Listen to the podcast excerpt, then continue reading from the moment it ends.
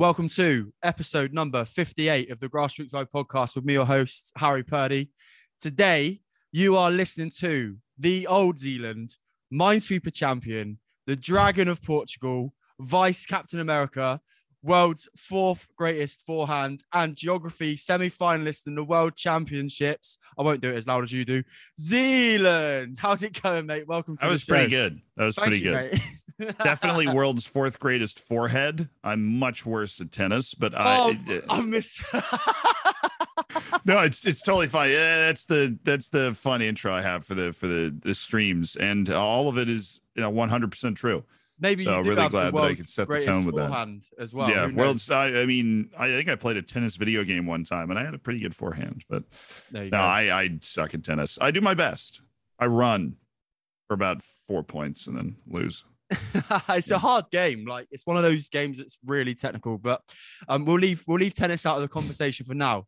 Um, Zealand, if we were to do a more formal introduction for you, without all of the stream introductions, leaving Minesweeper out of this equation, how would you describe yourself? What what would you describe yourself to people? What is your job? How did you get into it? All those sorts of things. what is what is your job? Uh, my grandparents have been asking me that for years. Uh, my job is uh, I'm a guy that likes to entertain people, essentially, and I do that by making YouTube videos and streaming a game called Football Manager. Because initially, when I started the the journey, that was the game that I liked playing the most. And good thing is, I, I still like playing the most. I'm still addicted to and so that, that that's worked out pretty well. I haven't burned out on it or anything. Uh, but I'm somebody that streams and makes videos around Football Manager and just generally have broadened that over time. But to, to boil it down, the simplistic introduction is, you know, here's some dude that sits in his boxers and makes funny videos. See you later. You know, like Yeah. that's the actual introduction. But um, may I just say, as somebody that watches your content quite regularly, like you're so unique, man. Like the Zealand TV, all of the all of the added quirks, let's call them, that you put into your streams. It genuinely, like. I, I've watched a lot of streamers. I'm a football manager addict. All of my, all I've been a football manager addict all of my life. So when streaming started, I think the first sort of people I used to watch would be like some of the old um, oh god uh five star potential guys so like teach fox in the box Mhm. when I remember those days. yeah yeah I yeah I don't even remember if I'd started yet. I was around.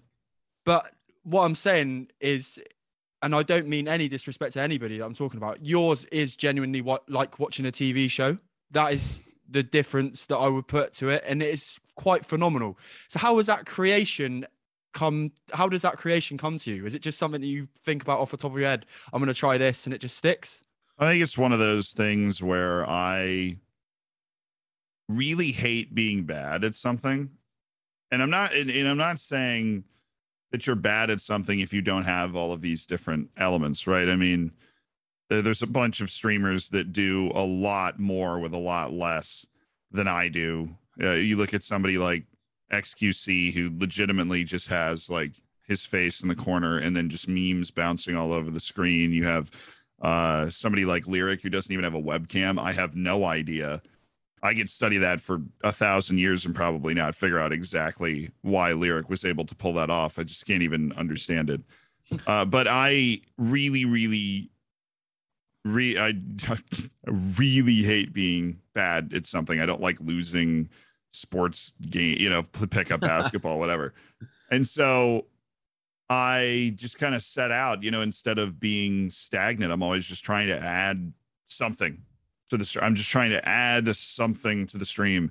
And eventually it just takes all these weird forms and you, you combine that with just embracing memes that come along, like the particular song, the cat jam that was not on purpose. It just became a thing organically.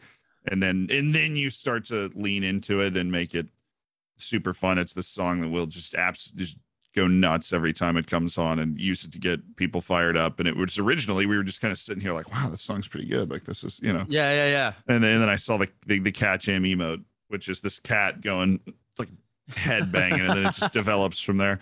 Uh, I just I, I I was determined to add stuff to it because I, I felt like I, I I have a short attention span, right, which I think helps, and so I can't sit and watch a four-hour stream of Football Manager, and so I'm trying to make a stream that I would sit and watch four hours of, and that involves a lot of you know changing scenes and uh and in-depth explanation of what's going on. You know, no serious periods of silence. There's a lot of different theories, but honestly, you just get a feel for it over time. And then I all, but the, the uh, like you said, the one thing that I think does separate me generally is that I'm just trying to add stuff and I'm doing stuff, pulling stuff out of the depths of my mind to try and make the stream cooler. Like I'm just praying to the FM gods in front of fake candles. Like that's just, it's it's insanity, but it also can be funny. And so just bringing that stuff in, it's a great time. Yeah, and one thing as well that comes across on your streams is you are so well versed with, of course, sport, and I think what makes it beautiful for an somebody from Britain watching your shows is I learn a lot about American sports, but also, and I mean no disrespect by this as well, sometimes Americans and English soccer or football can get a bad rap, right? You just cut straight through the middle of it. Your knowledge of like I think I, I thought until I used to watch you, mate, I used to know a lot about football, but there's not a competition in the world that you haven't got half an eye on. So where did you? Yeah. I don't know the your... Uruguayan Premier Division. I don't know who won last year. my my question to you is, where did your love of English soccer start, or when did it start? I came about the game in a way that is entirely 21st century and is not from the kind of institutional knowledge that people in England and I understand the institutional knowledge because the United States has a great sporting culture into like an institutionalized sporting culture but it's not in soccer it's baseball it's football american football it's basketball uh, it's hockey where know, the first sporting event I went to, I was like in the womb. My my dad was like, "We got to go to the Lightning game," and so my mom was just wearing a jersey that said like plus one on it, and I was at the Lightning game, technically. And then you know my first, then I'm going to the Lightning games with the which, which is the NHL team in Tampa with like the earmuffs because I'm a, a child, I'm a baby, and I can't you know withstand that amount of noise. And so I'm familiar with the idea of institutional knowledge of sports and I understand like so I understand how that works. It's not like it's it's some sort of sporting vacuum. But soccer was very different for me because it was not something that my dad really knew about and that's like the traditional pathway of passing it down and my mom's not super invested in sports she's just invested in my dad being happy about the result of the sports and i got a video game uh, and, and this is where the 21st century part comes in a Nintendo DS game when I was 10 or 9 or something. And it was the 2006 World Cup game. And the one thing I hadn't experienced in sports, I mean, I loved the Olympics, but like, you know, it's lads, it's curling, right? Like, I think curling's cool, but it's also not soccer. And so I, I, I get this DS game for the 2006 World Cup, and I'm like, okay, Saudi Arabia has a team. You know, like that was mind blowing. I'm like, every sport that we play here, it's like us, Canada, Russia is playing hockey, right? And then your assortment of Scandinavian countries. American football, nobody else cares. Basketball, we win the Olympics every time because we invented the sport and then just like brought it to Europe anyways. And, and they're, you know, very good European players now, but it's still like the US is, you know, it's America's sport. And then baseball is, uh, you know, us in a couple of countries, but there's no major international tournament outside the Olympics for any of those sports and to see that I mean, I, I, was like 32 people play the sport, like 32. You know, obviously it's a lot more than that, as I've learned. And that's when my my interest in the sport really really took off. As I'm like, okay, Saudi Arabia's here, Trinidad and Tobago. I didn't even know that was a country because I was nine, and they were at the 2006 World Cup, and I'm like, what? This is crazy. So I'm playing as them, and uh, and then I start buying the FIFAs and playing the FIFAs. And once you do that, you realize there's not only these national teams, but these big leagues and all these different countries. I mean, this has never been explained to me. This wasn't something that you just had beamed into your mind when you're growing up uh, in the United States. And all of this is kind of happening at the same time that the Premier League is now on NBC. NBC buys the Premier League rights because the you know 7 a.m. to 12 is a pretty solid open TV window. So if you can put live sports in that window, it's great. Uh, it's probably going to raise your ratings. And so that's the generation that produced Christian Pulisic and Weston McKennie and this first wave of like legitimate European top level players is coming about at the exact same time that I am in the sport because it's on TV. FIFA is incredibly popular. Uh, and even though our parents didn't I mean, I think Pulisic's dad like played indoor and his mom played in college. So I guess he had an advantage, which is probably why he's there and I'm here. But the, the knowledge of like that generation was coming up. You know, I'm in middle school and people, who's your Premier League team? I picked Sunderland because I have no taste. And uh, yeah, that's true story. And so the, those sorts of things were being bandied about, uh, even in, even in middle school, as like public conversation. So I, I grew into it naturally with my generation, but I grew into it with a real fascination with the international side of the sport. Bought the 2010 World Cup game. Uh, in in that game, you can play as anybody. You can play as American Samoa and try and qualify. And so that is where I I learned all the flags of the world. I learned where all the countries in the world were, and I I learned how broad and intense this uh, sport was. And I kind of never looked back from there. From that point, I was always incredibly interested in it. It was the 2010 World Cup game that really cemented it for me. And now I'm explaining the offside rule to my dad, who's emotionally invested now. That's like honestly an unbelievable answer to a relatively straightforward question. What a story! And in regards to like the comparisons I make to you, I guess in some ways is I was born in England and the first ever live sports match I went to was a Chelsea match, right? So yeah. um obviously natural interest in Chelsea due to my family all being Chelsea fans, born and bred in London. Um and then the flip side, it took me up until about 2010 for my friend to introduce me to the NFL and mm. Randomly, oh, what team am I going to choose? I was like, well, I don't want to support the best team, so just give me like name a few that are in the middle. Oh, I'm going to choose uh, Minnesota Vikings. So they're now oh, I'm my so team. sorry. yeah, it's, it's all good. Like hopefully, uh, hopefully with new direction of the team with a new head coach this year, but we'll uh, see what happens. That's one of those long suffering. Um, have you ever seen How I Met Your Mother? It's the this. I've seen. A, I have seen the show. Yeah. Okay, yeah, the the Marshall in that show, who not only bears a startling resemblance to me that I get reminded of about once a week, is a huge Vikings fan, and they go to a Viking. I don't know if you remember this episode. They go to a Vikings bar, and they're still like reminiscing about a missed field goal in '99.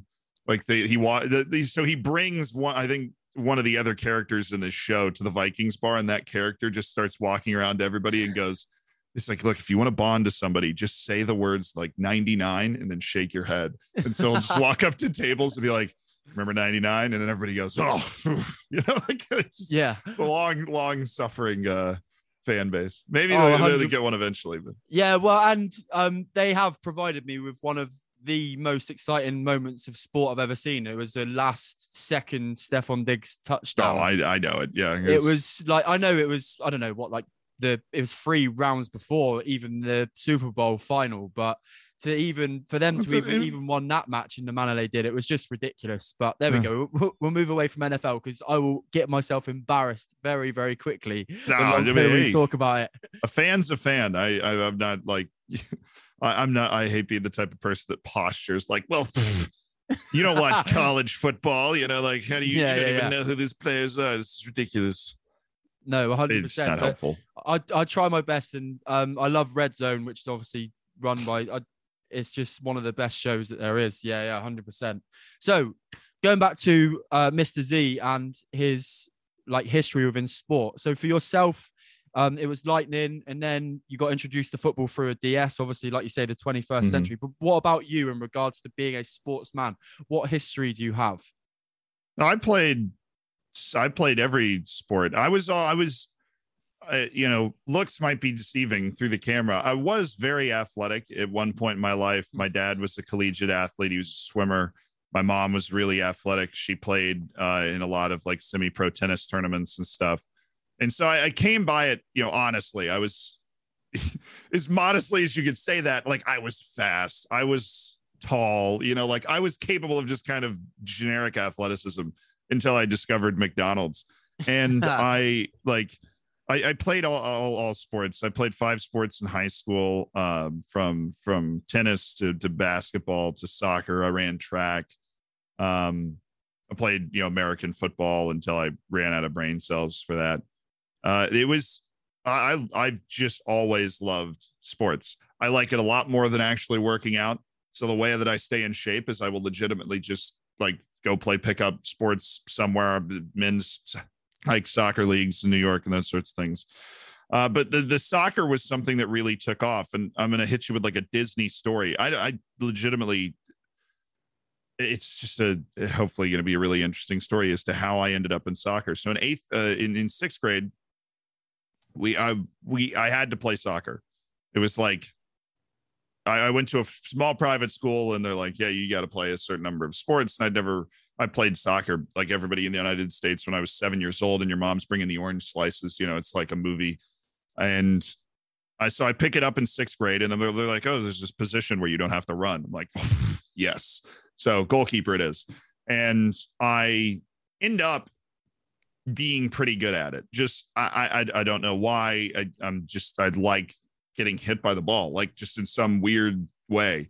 I enjoy the feeling of just getting in the way of the shot. And Other people that play goalkeeper will talk about like a similar feeling. I, I really do enjoy it. And so I, I get good at it. And in our, our team eighth, you know, eighth grade year, which is middle school, you got these three years, sixth to eighth grade, uh, is pretty good. And then we go to a penalty shootout in the playoffs for like the league championship. It was a quarterfinal. It was against St. I don't know why I remember this. I was 12. Uh, this is against St. Mary's and I totally messed it up. Penalty shootout went 10 shots. Wow. Yeah. And, and I, the one right down the middle hits the side of my arm and spins in. And I'm like, okay, I'm never playing soccer again. Uh, I legitimately just like took the, you know, the game's over. Everybody's gone. I took the gloves off. I put them down on the goal line. Very symbolic for a 12 year old, very melodramatic. and I'm like, okay, uh, I am never playing soccer again. That was like, I just let the team down. I wasn't, I wasn't ready. wasn't good enough, whatever. Um, and so I, I, dropped it and I played a bunch of other sports. Basketball was my sport at the time. And uh, I still absolutely love basketball. You know, I've probably taken 10,000 shots in my life. And um, the, the basketball ended up kind of fizzling because I stopped growing and because I wasn't good enough. I mean, those go in tandem. And so the, the coach said, you know, well, you're just not going to start this year. And so I said, you know what? I'm just going to enjoy high school. Okay. So I, I, left and I'm sitting down at lunch. And our soccer team in high school, which I, I, went to a small private school for middle school, high school is the last four years of mandatory education in the US. And it's like 14 to 18 years old. Our high school soccer team was top 20 in the country. So I wasn't thinking about, you know, I was okay in middle school. I'm not thinking about going there you didn't ask for this story, but you're getting it, and it's probably going to be cool. I'm sitting at lunch, and this kid named Evan Renz is just somebody that sits at my lunch table, and he's a backup on the soccer team, which you know, good for him. And they already had their tryouts. I already went through the whole basketball summer program and basically just told the coach, like, look, if I'm not going to get a lot of playing time this year, I'm just not going to do it. Like, it's fine. And uh, he just goes, Oh, well, we need a backup goalkeeper. Like, do you want to just come to practice? And I was like, What do you mean? So apparently, my entire high school of 2,500 people, there was one person that played goalkeeper. So they just went out to the tryouts, and there was only one person that, that, that played keeper, and they had you know like 200 other kids trying to play all these other positions. So they needed a backup goalkeeper. So I go to Dick's Sporting Goods. I buy like $20 cleats. I buy the cheapest pair of gloves I can find and like plastic shin guards. I guess they're all plastic, but like the bad ones. and uh, I, I, go to the coach who's the math teacher, right? And I, I just, hey, you heard you need a backup goalkeeper. He's like, yeah, just come on by. When's your last play? I was like, middle school. He's like, this kid's a joke. Okay. uh, and I, I go to the practice for this team that is, it, at one point this season was like in that season was ranked sixth in the entire United States. And I haven't played soccer in two and a half years. And we go onto the field and I'm just kind of jogging around and I'm like, okay, definitely don't belong here. And he sets the ball up in the middle of the field, two lines, one the the the, the actual goalkeeper on one end and me on the other. And again, I haven't touched a ball since I was 12. And he just lines them up and they start shooting. And he's just like, that's what we're just going to do in the practice today. I'm like, okay. So, you know, it's, it's like one of those scenes out of a movie. I think it's like Mulan, like, we'll make a man out of it. Like, that's basically yeah, yeah, what was yeah. happening. And I'm just getting hit in the face. You know, I'm I you know, I saved so many shots that this muscle right here that's like underneath the wrist, it didn't work. Like I couldn't open stuff. it- you know, my I, I looked like I, yeah, no, I looked like I had some degenerative disease by the time it was over. I couldn't keep my hands still. Uh, and I'm like shaking the coach's hand. I can't grab it, right? Because I just, I mean, these guys are shooting hard, and I just was getting in the way. But at the end of the practice, the assistant coach comes over to me and he like hands me the ball and he's like punt, and I punt it once, and I was a, a kicker in American football, so this part was like not an issue. So I just, you know, puts it on the ground. He's like, kick it, and so I just kick it once, and he goes, okay, you can come back tomorrow, and I was like, all right. wow. So that was like my own personal tryout. And then I spent the next two years like playing soccer at this very high level that I just like backdoored my way into. And it was, uh, uh, and that was probably what cemented it as this sport that I was just absolutely obsessed with, is because I'd managed to not only come back into it and play it. Uh, we went to the state championship game that year. I played in the state championship game, like on statewide TV and all that. It was really wild uh, it was like it was like a Disney movie. You know, five months earlier, I'd given up the game, you know, and I was playing basketball, and now all of a sudden I'm I'm on the field. We're like sponsored by Adidas. We've got these warm ups, you know, we're like running around. Wow. Yeah, I look like a million bucks. Played like ten, and uh, that was so that was that was my story in, in in actual sports. And so I played through senior year of high school, and then um, broke my face, and then that was kind of that was kind of it but it was really fun. It was a fun two years. They had the Zealand rules though. I wasn't allowed to dribble. Like if I caught the ball, I could not bounce it because I played basketball. So I would try and dribble it with one. There was one time in a game I dribble it with one hand, like while I was running around the box, and I hit like a pothole or something, and the ball just went, and I had to like dive, and you know it was like almost a disaster. And so like is they came up with the Zealand rules, like you can't dribble, you can't put the ball on the ground because I had no foot skill at all because I hadn't learned. They're just like you catch it, you punt it. You can't throw, can't dribble, can't put the ball on the ground. Okay, those are my rules. That was Sometimes needs to be simplistic though. What's what's uh what's amazing about that though is like the fact that you pretty much given up sports in general and just ended up in this really high level team at your high school. Yeah, But yeah, it was What- very what's lucky. similar, what's similar to you from even like the, some of the pros I've spoken to? There's always like a breakthrough moment, like a little bit of luck, like an injury that somebody takes the opportunity of somebody else, or somebody knows somebody that they've offered them a trial like last minute and they've done well, Hmm. scored or played really well in a trial match, a friendly, and then they're offered a, a professional contract. So, like some, of course, there's talent involved. Don't get me wrong, and I'm sure that you were a bloody good goalie. But what I'm saying is that there's there's comparisons in between all of the people that I've spoken to when they've made it to a high level of sport that there is an element of luck somewhere along the line that helps them get to where they get to. Yeah, that was that was that was stupidly lucky. And like, look, I'm not a professional soccer player, right? I mean, I could have played in college at a low level if I wanted to, and that was basically the farthest that I was going to be able to take that. I like to think that if I was living in England, I would have been playing in like the sixth tier if I really wanted to, you know, pursue it at that level. But at that point, I was like, I just want to go to college, and I think the United States loses out on a lot of talent because, uh, in me not being that talent but just to put in perspective, and this is like not what you asked about at all, but I find it interesting. On that team that was sixth in the country, one kid plays professional soccer. The rest of them just stopped. Wow. And because Wow. there's no, there's no like in England, I get the feeling you squeeze every ounce of talent. Right? There's like 80 million club teams, right? And and and e- each team is loaning players out to the lower division to give them the opportunity to play. It, it- the high school team, like that was it. Yeah. Like, unless- if, if you, you in the, the you get recruited to play in college, and even if you do, like I I turned it down, right? Because I wanted to go to a good school because that's you know like that wasn't the the path for me, 100%. right? And if it was, I would have pursued it. But I went to Virginia and got a degree, and then I was like, okay, I'm going to do something else. And a lot of the kids on that team, who I'm like, man, they were really good just did the same thing. They went to Florida State, got a degree, and they work in like real estate now. You know, and so it's just food for thought. Whoever's watching this, that the United States just has like no system for developing talent whatsoever. Uh, and yeah, when you have something like the sixth team in the country, and then one kid plays professionally, that's just not. Uh, that can't be good. Can't be. no, definitely not. So, Zealand, we've spoken about your history with sports in general, your playing time. Um, I think we've got to talk about the bit that, of course, has made you who you are today.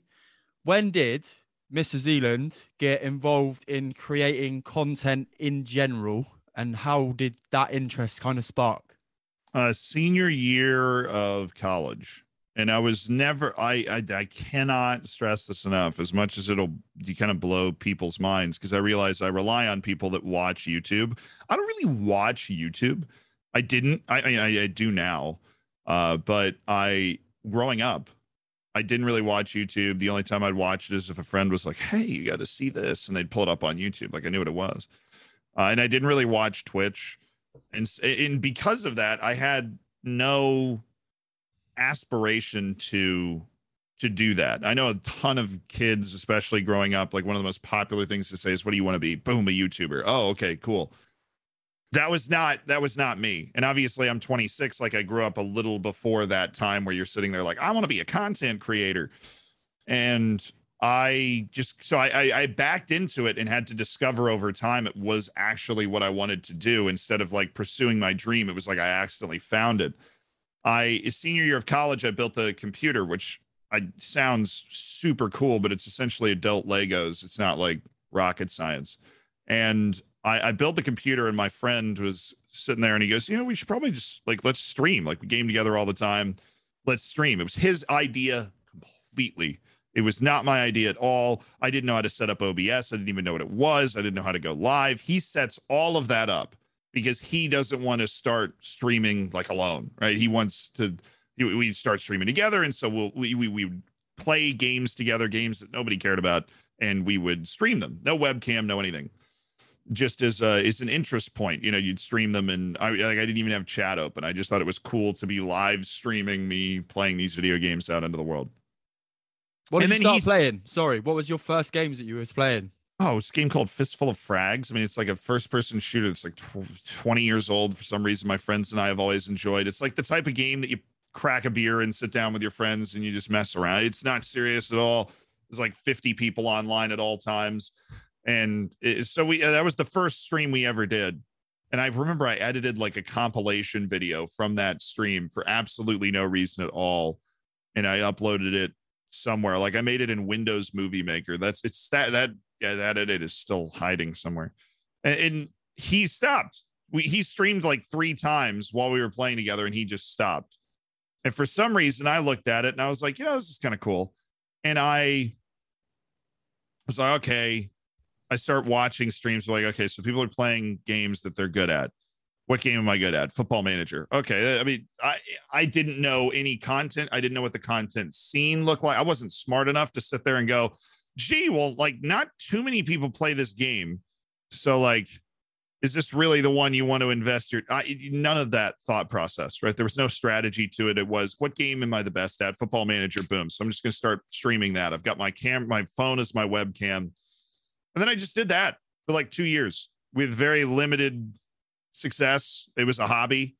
Uh, but it was a hobby that I was very clearly addicted to. I, I went to Australia and New Zealand for a month and brought my computer in my suitcase uh, and tried to stream from hotels, which went as well as you would expect. It did not go well at all. yeah. But I was I was dedicated. I did now, however, get stopped at every airport because they thought my computer was a bomb. So that was a really excited. Added a whole spice of life to the trip and.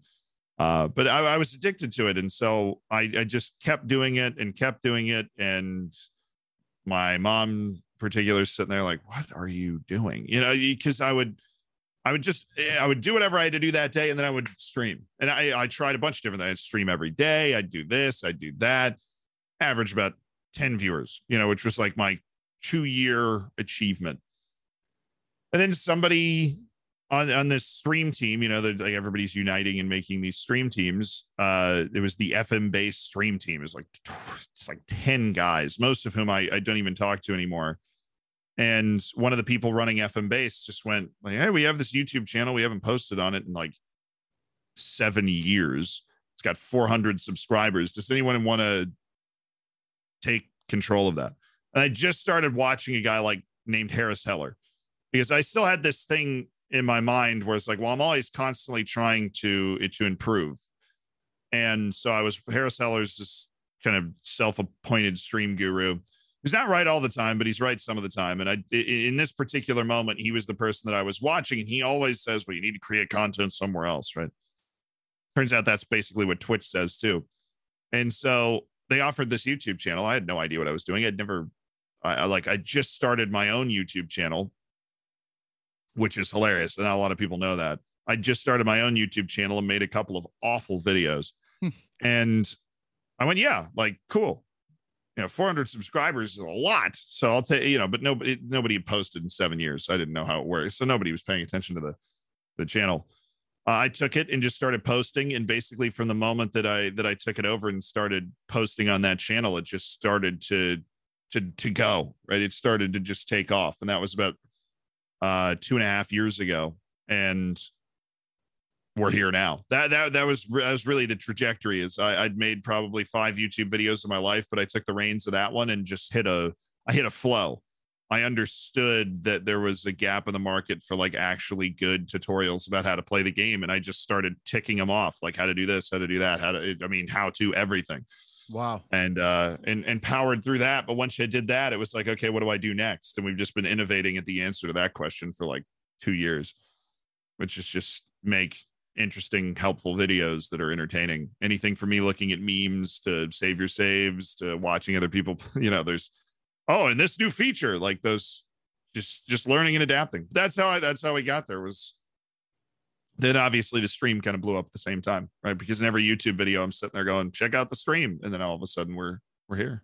Yeah, of course. And you mentioned that you were um, part of the FM Base team, let's call them to begin with. And I do a little bit of coaching myself. So, um, in regards to like mental health, uh, looking after yourself, finding the positives and changing your perception and all that sort of stuff.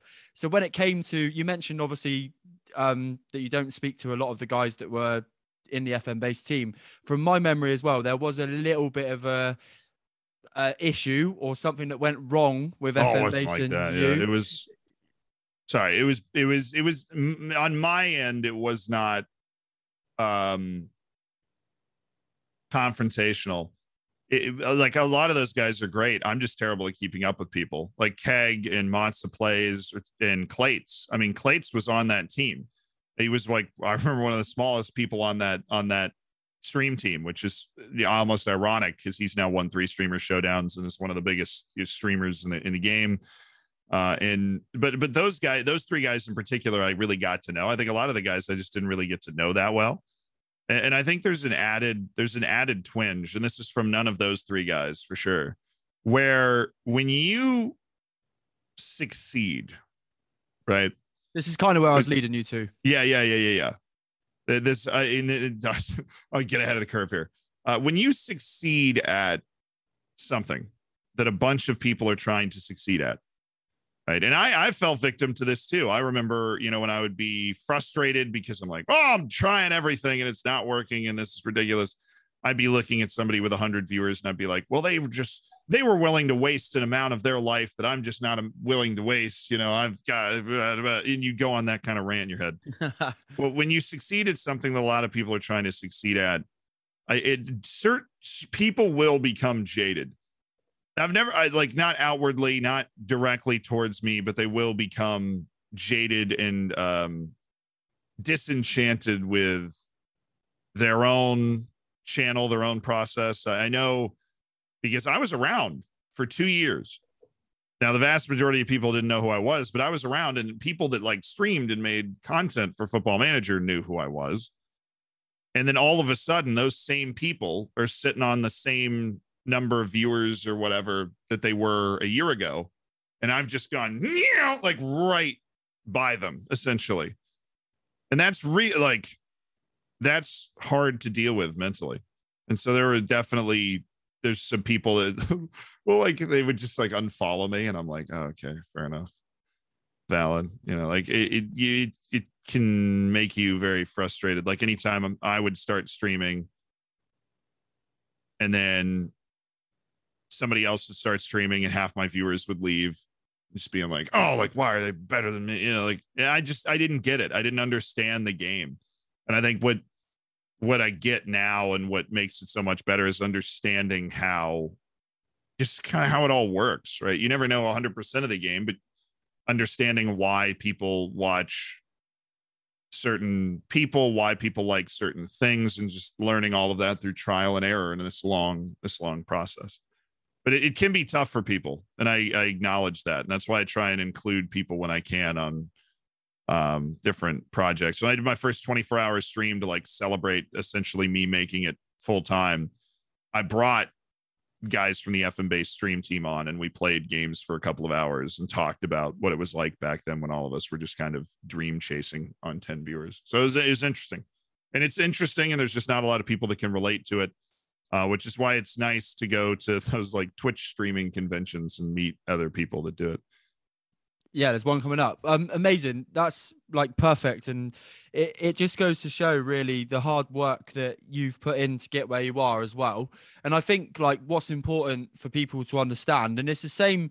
Of course, I'm not a full time streamer, but I do my best to put out content whenever I can with the podcast, with my coaching business, and a lot of mine is like value based. But for you, you've been away recently. We've spoke about it before the podcast. You're tired at the moment, probably a bit jet lagged. You've now got to probably come off the call with me, maybe do another interview, then make some YouTube videos, which of the quality you make isn't easy. I know. I mean, granted, you're granted you're probably well versed and you know all the shortcuts around doing it and all that sort of stuff. And I know you've got a team, which is again incredible.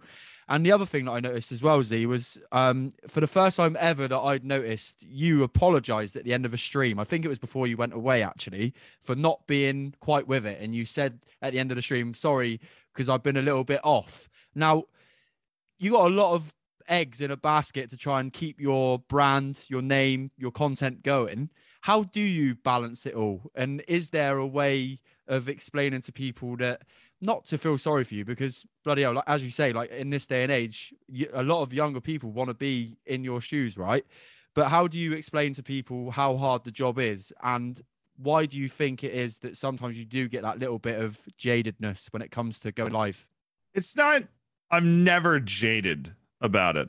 When I say the the the offness is because I'm tired.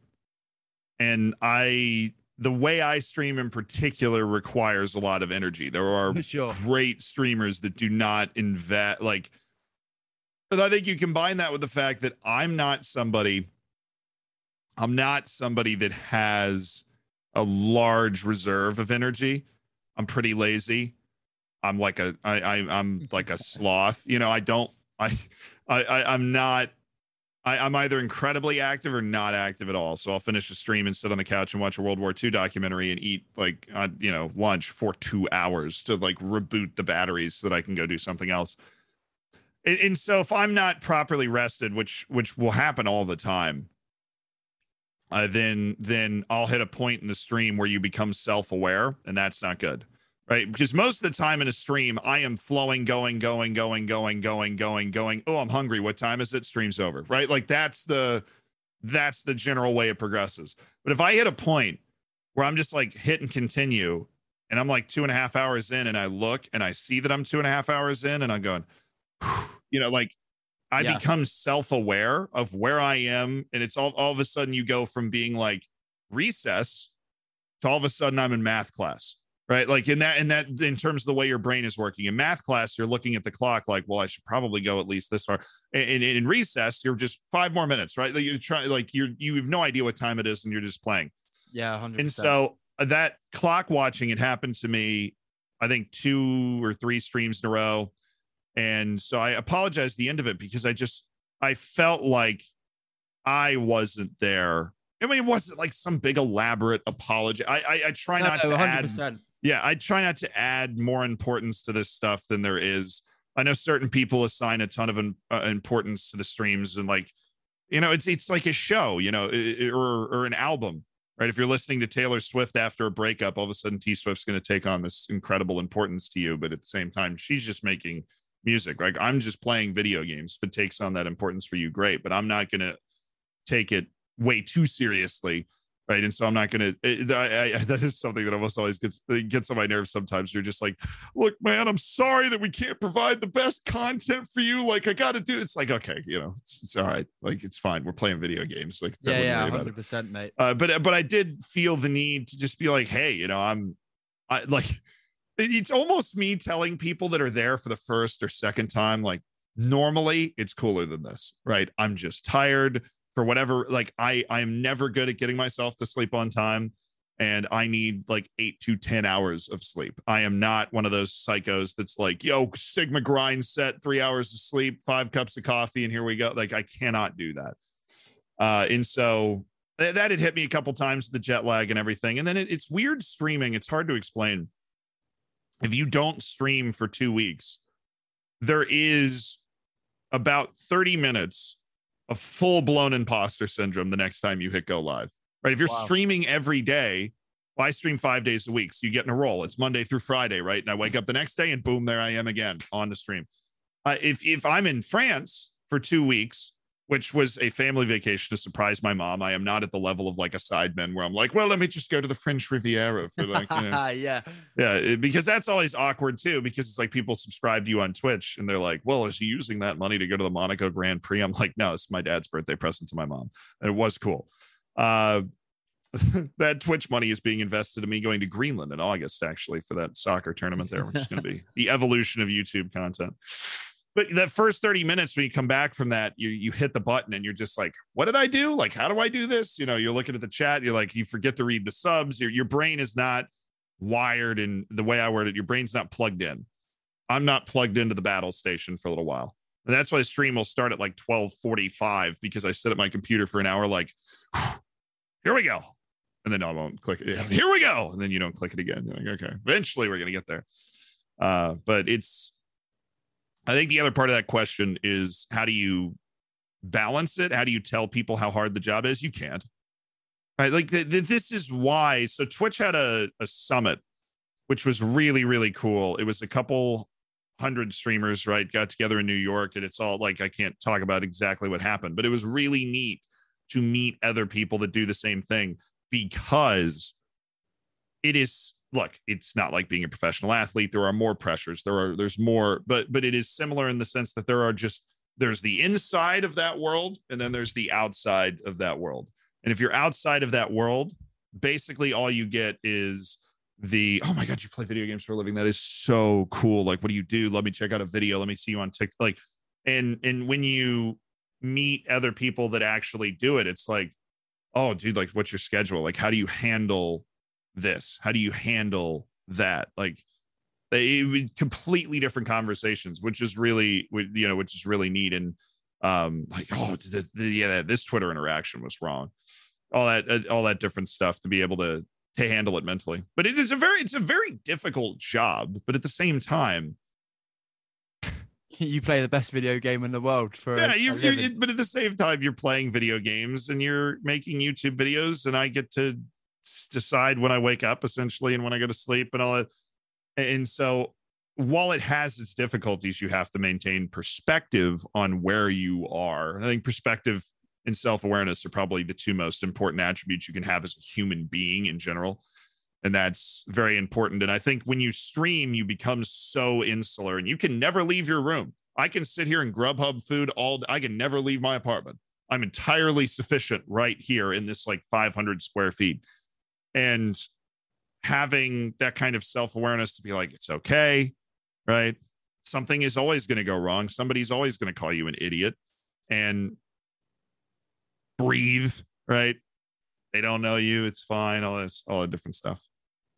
Yeah and one thing that i'd say like obviously i watch your content um as i spoke to you before the stream started and i would be genuinely honest this is the most ner- i've done 50 this is the 58th podcast I've done. I've had professional sports people, an England international cricketer on, ex Premier League footballers, and this is the most nervous I've ever been just because oh. I know the, or sorry, at the start of the podcast. But my point is that you are the probably one of the most impressive people I've spoke to just on the level of your self awareness, which is clearly something that you notice yourself. Self awareness. It's so ironic. I used to tell my kindergarten teacher that my self awareness is one of my best traits when I used to space out in class. And that sort of thing. but also, um, on a level of like how grounded you are, you're speaking to me like you've known me, you know me before, right?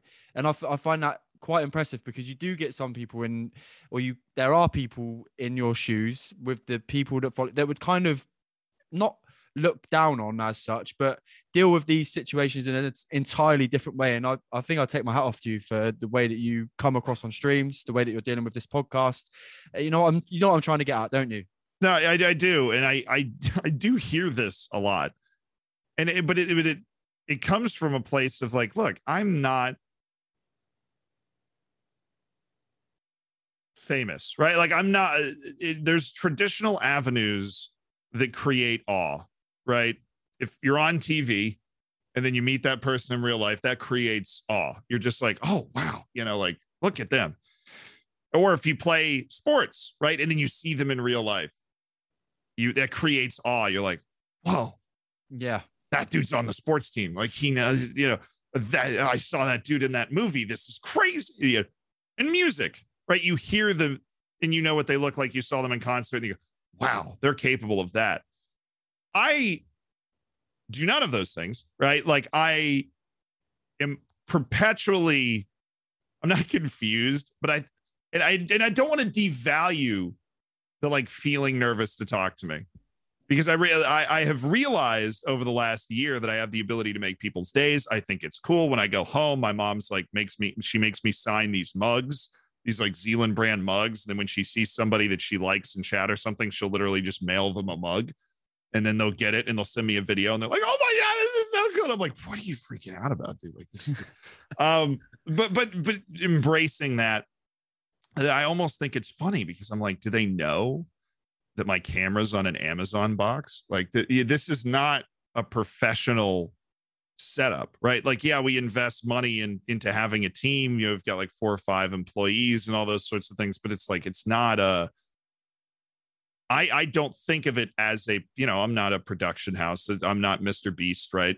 Yet, huh? But Yeah, man. the well i don't have like the the the the, the feeling of elitism that normally accompanies that sort of fandom right like I, I don't have the i'm playing in a professional sports team i'm in this big tv studio it's it's me i'm sitting in cut off sweatpants and an old retro porto shirt at my at a desk that is not a desk right it's like a fold out table that I used to because I would travel all the time when I streamed, and so this was how I would like move the station around, and now I'm just comfortable with it.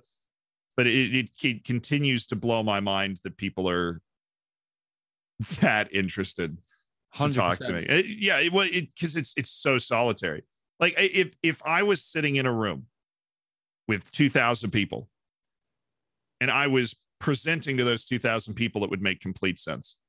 But I'm not right? Like the, then there there can be up to 2000 people on a stream sometimes and i will literally just be sitting here talking to myself and my roommate is in the next room texting me like hey man can you like keep it down? I'm trying to like that it's very you know it's the same as like you're sitting there playing the video game in front of no one and chat kind of takes on this personality of it's one person that you're communicating with. And so it, it's hard i think for the human brain the way it is for me to process that that many people care Yeah. is is the, it took me way too long to actually get to a good explanation of what I was trying to say. Can I I got there. can I ask how old you are, Z? 26. 26. So I've got three years on you. So I'm allowed to say this. If you maintain that level of groundedness, you're going to continue to surge up, mate. I can tell you that much. Um, one thing I do want to ask you about a li- like briefly, just before we move on to speak about Football Manager quickly and then finish up the podcast, is you've done some genuine broadcasting. What are your goals within that? Has it been all self gener like what's the word I'm looking for? Has it been all all of the work you've done online? Has that helped with how that's got you into some sports broadcasting? Uh no. Oh, Uh, actually because that really took that away. I think I I sports broadcasting was my first love. That was my first dream. That I've wanted to do since I was legitimately 8 years old. Uh, it is like an addiction. Uh, and that's where the broadcasting voice that I use on stream comes from, is because I. So the way that my brain works, I'm pretty sure it's got like holes in it or something, and I fill in the blanks with what I'm surrounded by. Right. So like if I go to a comedy show, I'm hilarious for the next hour, and then it just kind of like dissipates. If I watch a TV show, I emulate the main character, not to the extreme. Like I'm not a danger to society if I watch Silence of the Lambs, but like I I will adopt certain personality traits. I have a brain that mirrors what I'm around, what I see, entirely involuntarily. I will adopt accents, uh, not full blown, but I will I will adopt manners of speaking and pacing and those. Like the Blacklist, I'll watch that show and I start acting like Raymond Reddington. It's it's really interesting to me. I'll like study myself. And one part of that is my dad watches sports constantly. Best part about the US sports calendar is it never ends, right? There is always a major sport going on in the United States. You can watch sports every freaking night if you want to. And so my dad does that. My whole I have two brothers, my whole family does that. We love sports. And so what am I around? People broadcasting sports. And so when I'm a little kid and I'm playing 2K, part of the energy and excitement of the game is touchdown, you know, like that. So I would turn the announcers off and do it myself. And that was where I got the practice in initially. So that was legitimate. My and my mom just walked in one day. It's like, you know, you can do that as a job. And I'm like, cool, I'm gonna do that. Like that's it.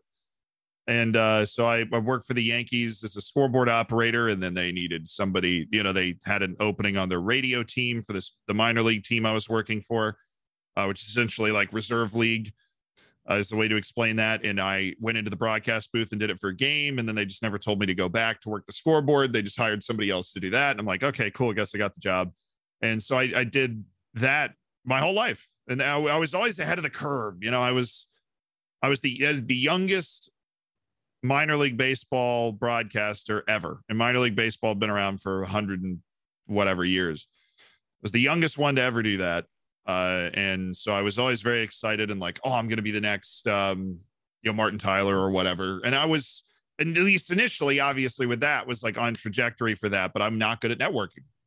I am not. And at a certain point, that job turns into networking. Obviously, I had a lot of things to learn. I had a lot of great mentors when it came to play by play, and I certainly wasn't good enough to be at the Martin Tyler level or anywhere close, even by the time that I kind of left it full time.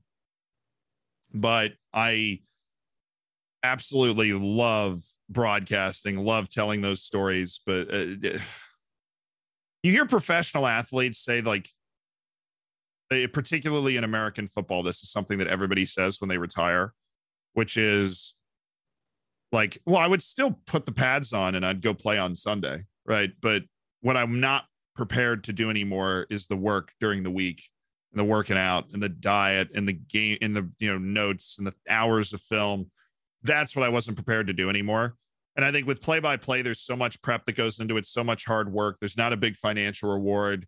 Uh, there's not uh, a freedom of movement. You have to wait for somebody to essentially retire ahead of you to move up once you get onto the conveyor belt. And I found at the same time that streaming and YouTube, I could essentially just make my own world. I mean, is like you get rewarded directly for how good you are in YouTubing and streaming. And so that's what prompted the transition to me making this my job and play by play, broadcasting my hobby, where I'll just work with producers that I've worked with before. But in that sense, YouTube and Twitch really killed that trajectory of my life. I'm not sad about it. I mean, I picked YouTube and Twitch, but it was, uh, it was and is something that I still absolutely love. And if somebody walked through the door tomorrow and said, "Hey, we've got a contract for you to like be one of NBC's play-by-play guys for soccer, I would absolutely shake their hand off and figure out a way to make YouTube and Twitch work. Like they, if, if I, my dream for a long time was to be on the mic for the 2026 World Cup, be one of the people calling that. I think a lot of the American voices that call soccer don't understand the game intimately enough. Um, there are a few that do. I'm not saying it's everybody, but like having an actual American voice that can call the sport was was a goal that I developed as the YouTubing and streaming was taking off that's essentially the whole story about how that happened. It's a very fun career trajectory, and as you probably can tell, I definitely was never going to end up in an office job. No. That was not. Uh, that was. I was not where I was headed. That's amazing. Um, Wow. And then just moving on quickly to we have to speak about the greatest game of all time. How do you how do you describe it to people who aren't sure about the game? Like how would you describe what opens up, what possibilities open up um and the game in itself?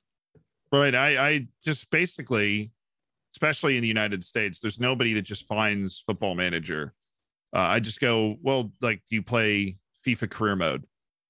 And like, yeah.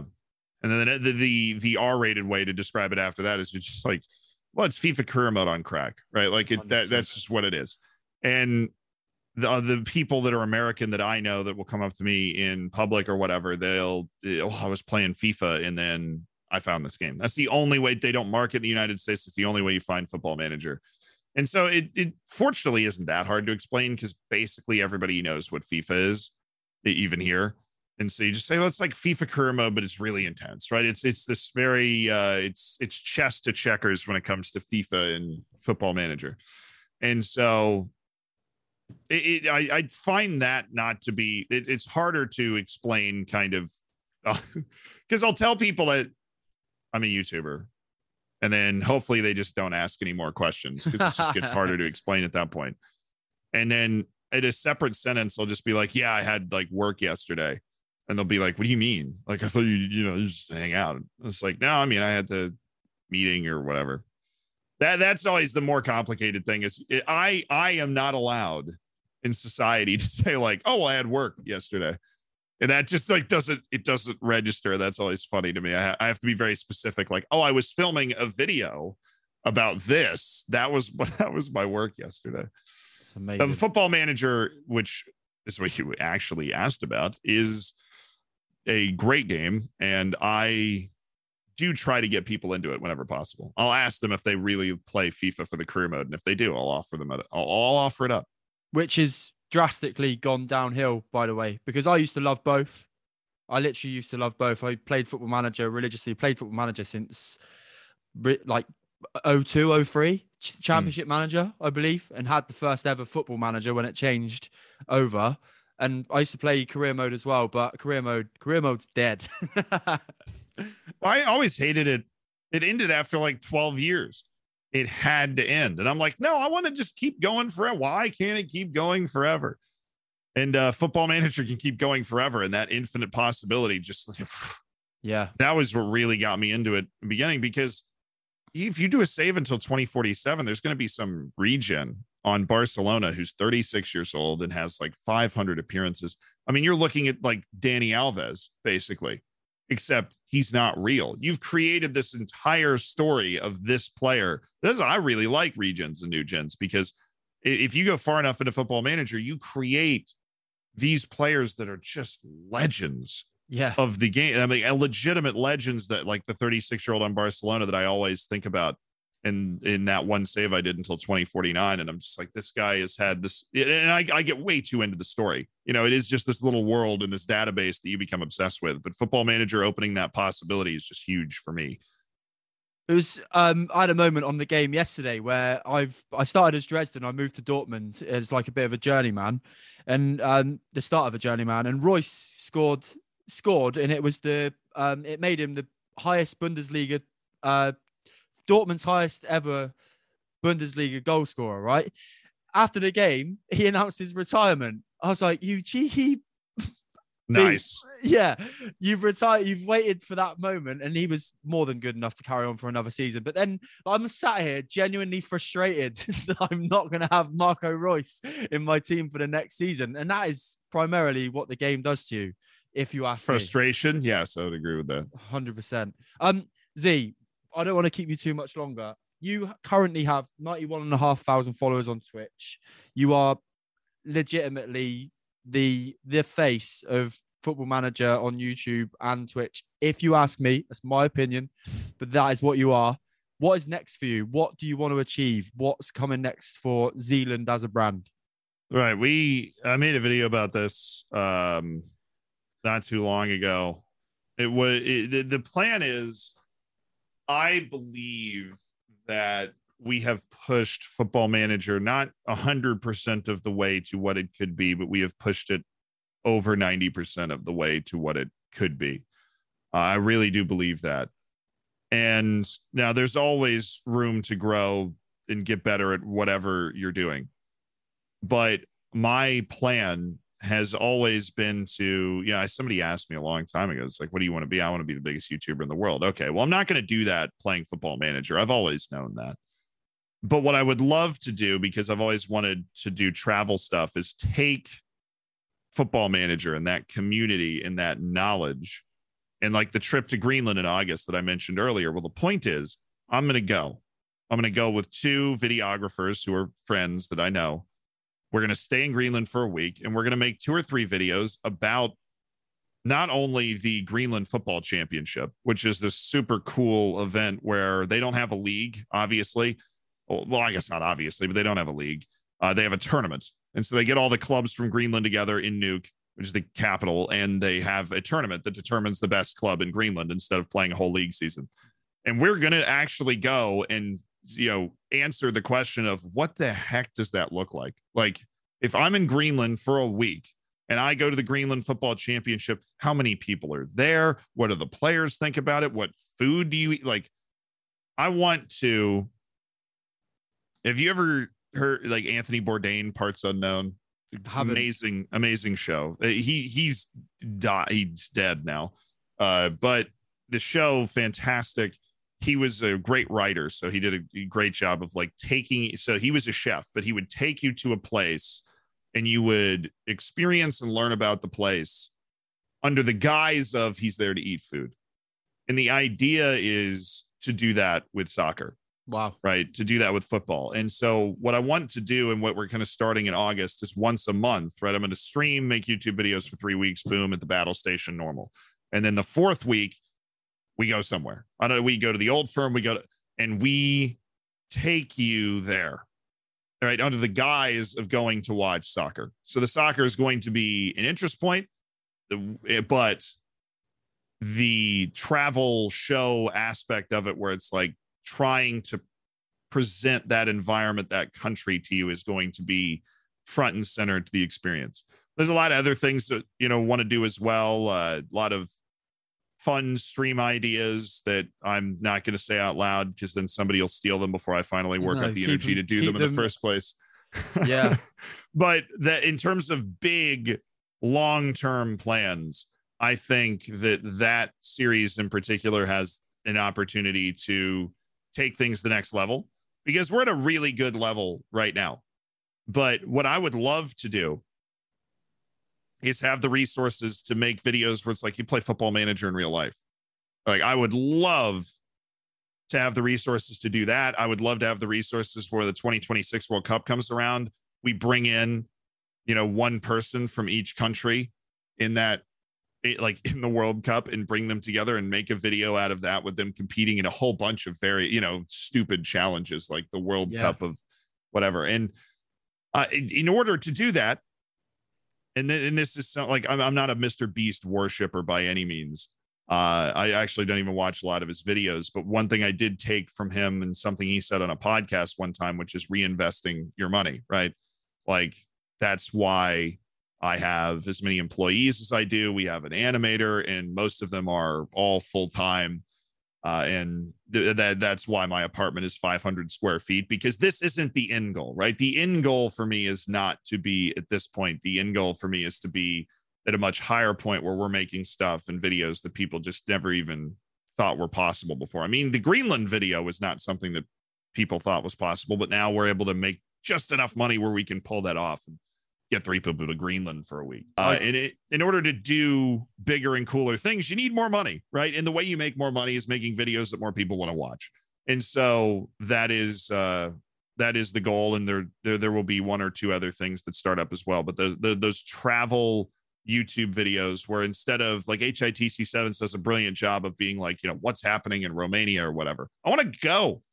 Like yeah. I want to I, I want to go there's a team in Bermuda called Flanagan's Onions. I want to go and watch them play. There's a team in Eswatini called 11 Men in Flight. I think that's hilarious. I don't I I want to go watch them play. I mean because there is this subset of the internet that will talk about these cool things. They will make these long documentary style videos about you know the Canadian men's national team or whatever. And I feel like we're getting to a point where I have the resources to be able to go and experience these things, go and bring not just experience them, but bring people there. Uh, and that is uh, that is something that we're going to be looking to to kind of do over the next year. So if you're looking for a direction of the channel, it's going to be less football manager tutorials, right? We're still going to be making football manager videos and stuff, but it's uh, you know obviously as you've probably seen on the channel over the last year is this slight tilt away from making the how to do blank. even when we do that, it's titled something different, right? Because we're just learning how to do YouTube in a way that helps us, you know, pay all of our staff and then be able to afford a trip to Greenland. Um, it, that's the direction that we want to go. The channel now. That yeah, incredible. Like I'm more than excited to see what happens next. And you have my word. If you ever want to come to Stamford Bridge, you've just got to drop a message and get we can get get you there and get something filmed there for sure.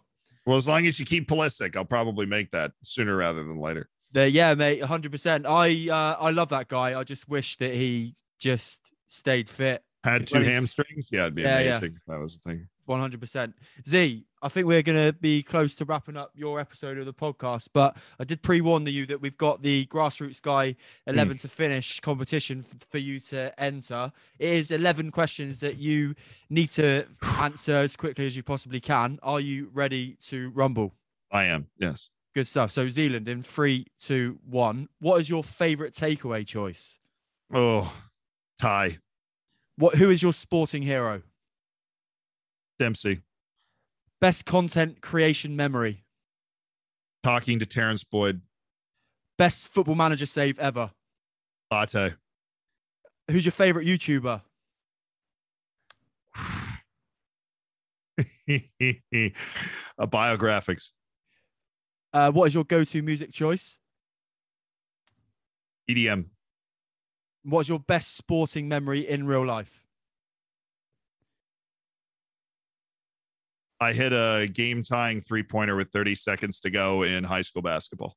Wow. Uh, advice you would like to have given yourself as an 18 year old? Cut your hair. Favorite drink? Coke. Most famous person you've ever met? I almost said me as a joke. I really want you to know that would have been a joke. Uh, most famous person I've ever met? Carl Jacobs. And what are your pre stream habits? Yoga if I'm on my game. Zealand, you have answered your 11 questions to finish. I was way too slow. I know that, but I, no, I we, mate, hopefully we gave good know, answers. I'm I'm intrigued here because this could be this could be transatlantic Grassroots Guy t-shirt. I've I don't think you're far away. Really? I, uh, I totally thought my uh, favorite YouTuber in sports memory where where well, I lost him. No, we are. Hold on. I this is this is how um, I, I, my podcast is world class. It's not world class, but this is how budget it goes. All of the scores are wrote down in this little book here, so I'm getting to them. In fact, I'll tell you at the end. Um, Zealand, how have you found your experience on the Grassroots Guy podcast? It's been fun. I woke up about two minutes before it started, which was good. Just poor life choice. I was up until about 2 a.m. yesterday, so I figured I'd maximize my sleep. Yeah, so when you turn me, you told me to turn my camera on. I was shirtless, sitting in the dark, so we had to do a few adjustments to the uh, to the setting. Uh, but I I've had a good time. Uh, I've had a good time talking about it. I, I enjoyed talking about um, the deeper origins of some some things in my life that I hadn't thought or talked about in a long time. So I, I appreciated that, and I think the the conversation has been authentic, genuine, and fluid to oh, sound oh, like some sort of New York Times review article. No, I appreciate that. Um, it's been an absolute pleasure to have you on the show. If you want my listeners to come and find you on all of your platforms, where can they come and find you?